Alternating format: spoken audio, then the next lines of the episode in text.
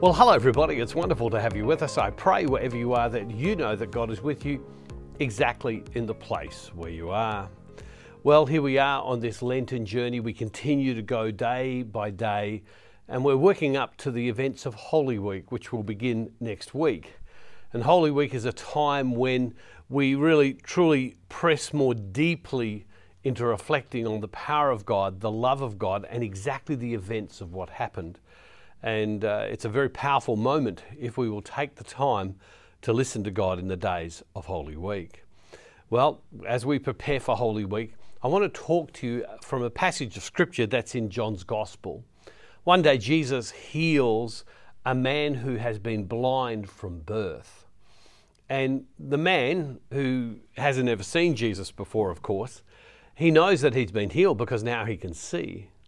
And the Pharisees, the religious leaders, those who were opposed to Jesus, come to the blind man and they want the blind man to admit that this is some sort of trick or that this man Jesus has done something wrong. And they ask him multiple times, uh, who did this and how did it occur? Well, the blind man doesn't know.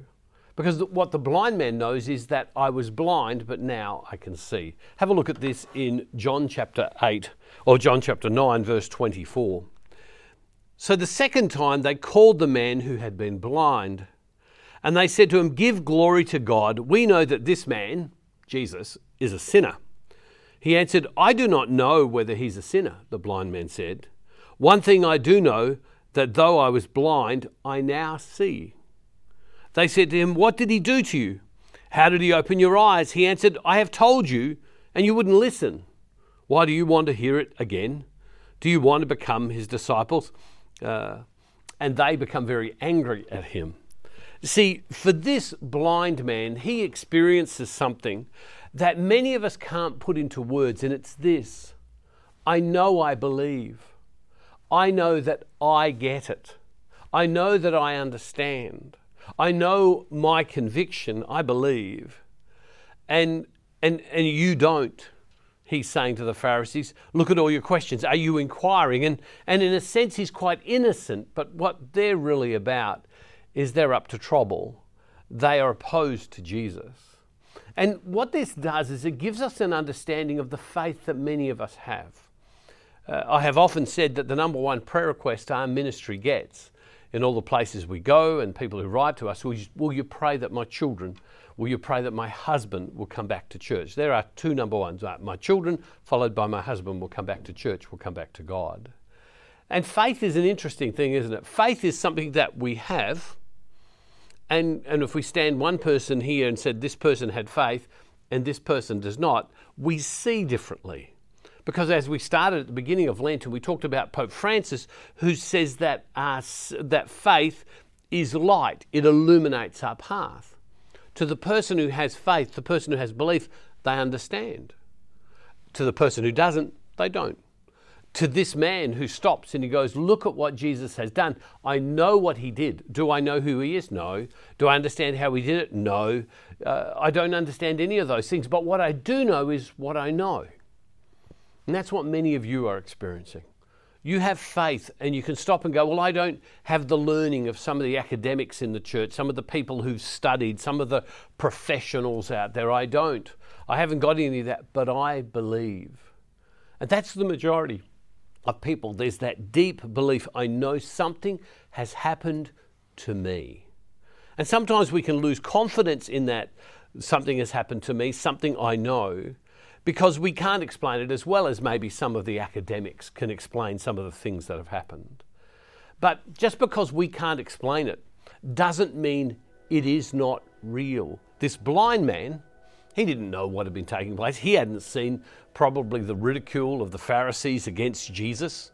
He, he, clearly is innocently answering, and he's walked into a political battle effectively between the Pharisees feeling threatened by Jesus and them and their role being, being weakened by the presence of Jesus. And, and, and, and he doesn't know, but he does know what's happened to him. If you were to meet my grandmother before she died, uh, when, she, uh, when she died, uh, I remember her, she was close to 90. She had completely white, white, white hair. And if you spoke to her, she was beautiful. She, she spoke very simply. She was very loving. She was very committed in her faith. And, and, and she was very committed in her faith. And she loved us. And, and I remember one day when I was just a very little boy, there was a big tree in our backyard. And I remember saying to her, we'd call her Granny, and I'd say, Granny, watch me. And I'd go and climb the tree and just you know, and then she, I'd come down and say, "See, I climbed the tree." And I still remember looking at her, looking out the window, and then going inside and her talking to me and being so encouraging. And she was, as I say, very simple, but she had this deep, deep faith, this deep love of God. And to be honest with you, I think one of the reasons I'm here today is because she prayed for me so much. And, and so, if you're someone of deep faith and there are some things that you don't understand, but you know, you know, you know, never lose that. Never lose that sense of faith. And as we come into this Lenten time, just say to Jesus, Jesus, reveal yourself more deeply to me. Show me yourself more deeply. Begin to see God in the things that you hear, in the things that you see, in the words of songs, in movies, and in other places. Begin to see God's hand and action in all these things. And as we see the grandeur and the beauty of God, as we surrender our life more deeply to God, it's amazing how He calls us into Himself. Uh, this man has had an encounter with Jesus. Many of you have had encounters with Jesus. You may not be able to explain what it was, how it is, but you know in your heart of hearts, you know. Be faithful to that wherever you are. Well, in the last few days, I've been talking about the book Radical Forgiveness. And this is, uh, I walked into a church the other day where I'm about to give a series of talks. And as I walked in, I arrived the day before and I walked into this place and our team had arrived and were beginning to set up. And there happened to be a, a woman who was just had dropped in at the church. And she, and she said to me, she said, I came and heard you give a talk 10 years ago in 2012, a little more than 10 years ago. And she said, I remember you giving a talk on forgiveness. Well, a day or so went by and I bumped into another lady somewhere else. And she said to me, I remember you once gave a talk on forgiveness. And what they were talking about was the early days of this book, of, the, of this topic, radical forgiveness. Uh, and, and I want, I'd love to be able to bless this to you and give it to you, but I want to be able to give it to as many people as I can because I think forgiveness is such a fundamental thing in our life today. And so I've been saying to people for the cost of the mail, for the cost of the, of the printing of the book, I would love to give it to as many people as I can and, and I would encourage any of you that, that should you be able to give more so that we can give more away and it helps the ministry do its stuff, if you would. Uh, I can't do this without you. And to everybody who contributes, I want to be able to give this to you just to say thank you. And I know that this will be a great blessing to you. I, I recently gave this talk again, but the, but the finished product of the, not the early version.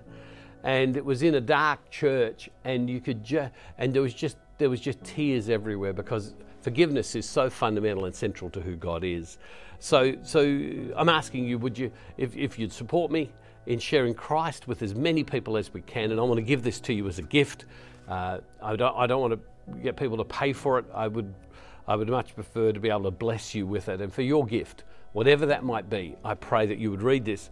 Uh, this is something that Rosemary and I taught our children and our family. It's one of the greatest, we, we regard it as one of the two th- best things that we have ever given our children in, in their life. So I pray that you'd be blessed by this uh, and, and that it would be a gift to you and that you would help us to get it to as many people as we can.